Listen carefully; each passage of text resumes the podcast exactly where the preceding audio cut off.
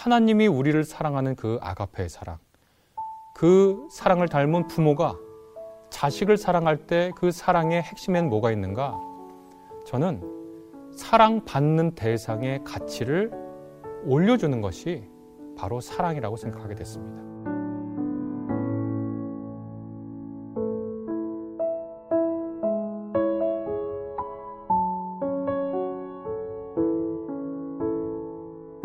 사랑을 연습하셔야 돼요. 어, 저도 아들 하나, 딸 하나 키워왔는데 제가 왜 아가페 사랑이 없겠어요, 제 자식들에게. 그런데 점점점 더 나이 먹고 자식들 점점 커서 다 성이 된 지금 돌아보니까 제가 지금의 저로 어렸을 때부터 제 자식들을 키워왔으면 훨씬 더 행복했을 것 같아요. 아가페 사랑 덕분에. 그래서 저 같은 후회를 안 하시려면 사랑을 지금부터 연습하시라. 상대방의 가치를 어떻게 키워줄 것인가. 내 화풀이하지 말고 내가 원하는 거를 주입하지 말고 그리고 그 가치를 키우는 거, 그 가치, 이 자식의 가치 핵심이 무엇인가를 키워줬으면 좋겠다. 최근에 제가 읽은 글 중에 연세대학교의 김영석 교수님이라고 명예 교수님 계시잖아요. 그분이 한 얘기가 너무 마음에 와닿았어요. 자식을 사랑한다는 건 뭐냐? 자식의 자유를 사랑한다는 것이다. 라고 말씀해 주시더라고요. 인상 깊었습니다.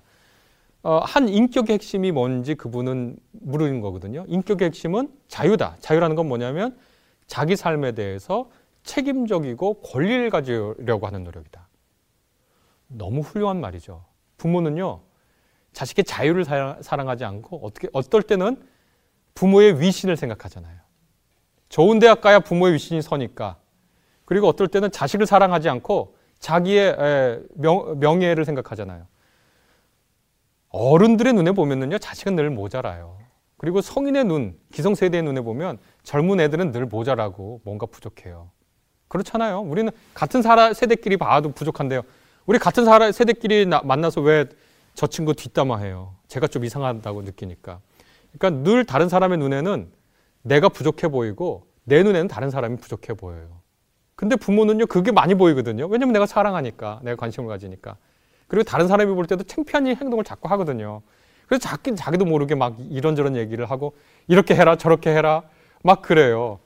근데 저도 많이 그랬는데 이제 잘 안 그래요. 조금 내가 볼 때 그거 아닌 것 같은 행동이나 어떤 태도나 이런 거 갖고 있어도 그 친구의 삶의 자유와 책임을 존중하면서 내 생각은 이래 라고 전달을 하려고 노력을 해요. 그렇다고 제가 완전히 그럴 수 있는 능력을 갖추지 못했어요. 그러나 훈련을 해요. 그러면 그 말을 듣는 누구도 잔소리 듣지 않고 조언으로 들을 수 있을 것 같아요. 저 사람이 나의 자유와 인격을 침해하지 않고 내 가치를 올려주려고 하는구나. 그걸 전달하는 게 사실 사랑의 능력이잖아요. 근데 부모나 아, 윗사람은 늘 다른 사람 보면서 질책하고 싶어 해요. 왜냐면 내가 봤을 때도 멋있고 다른 사람이 봤을 때도 멋있는 자녀로 키우고 싶거든요. 근데 지금 와서 돌이켜 보니까 내가 좀 더 여유를 가지고 좀 더 큰 자유와 아, 이런 거를 가지고 존중해 줬으면 좋았을 거다. 그래서 아가페도 능력이 필요하다. 아가페도 연습이 필요하다.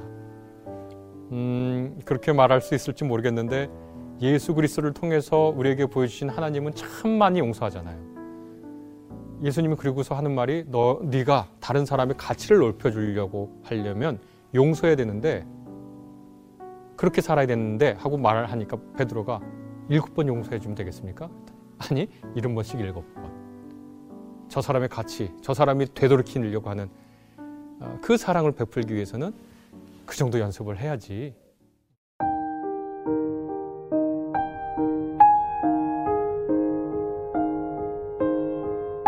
삶의 구체적인 현장에서 어떻게 해야 할지는 뭐 각자가 놓인 처지가 다르기 때문에 일반화할 수는 없지만 저는 직장 생활, 저도 사실 직장 생활을 하고 있는 건데 가장 중요한 가치는 상대방을 존중하는 겁니다.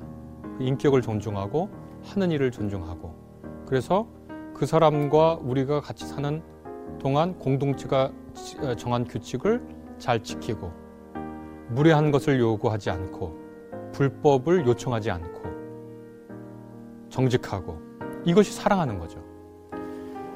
한 사람과 한 사람 개인 간에 나타나는 것은 사랑인데 사랑이 사회에서 나타나면 뭐냐면 그걸 정이라고 불러요.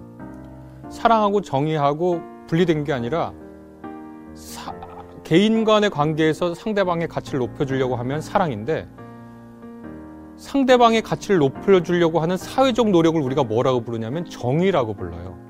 왜냐하면 정의는 어떤 사람이 마땅히 받아야 할 가치를 희생당할 때 정의가 필요한 거잖아요. 그 희생당한 사람의 가치를 올려줘야 되잖아요. 그거를 사회에서 정의라고 부르잖아요. 개인 간에는 사랑이라고 나타나는 거지만 사회 속에서는 정의라는 이름으로 나타나는 것이다.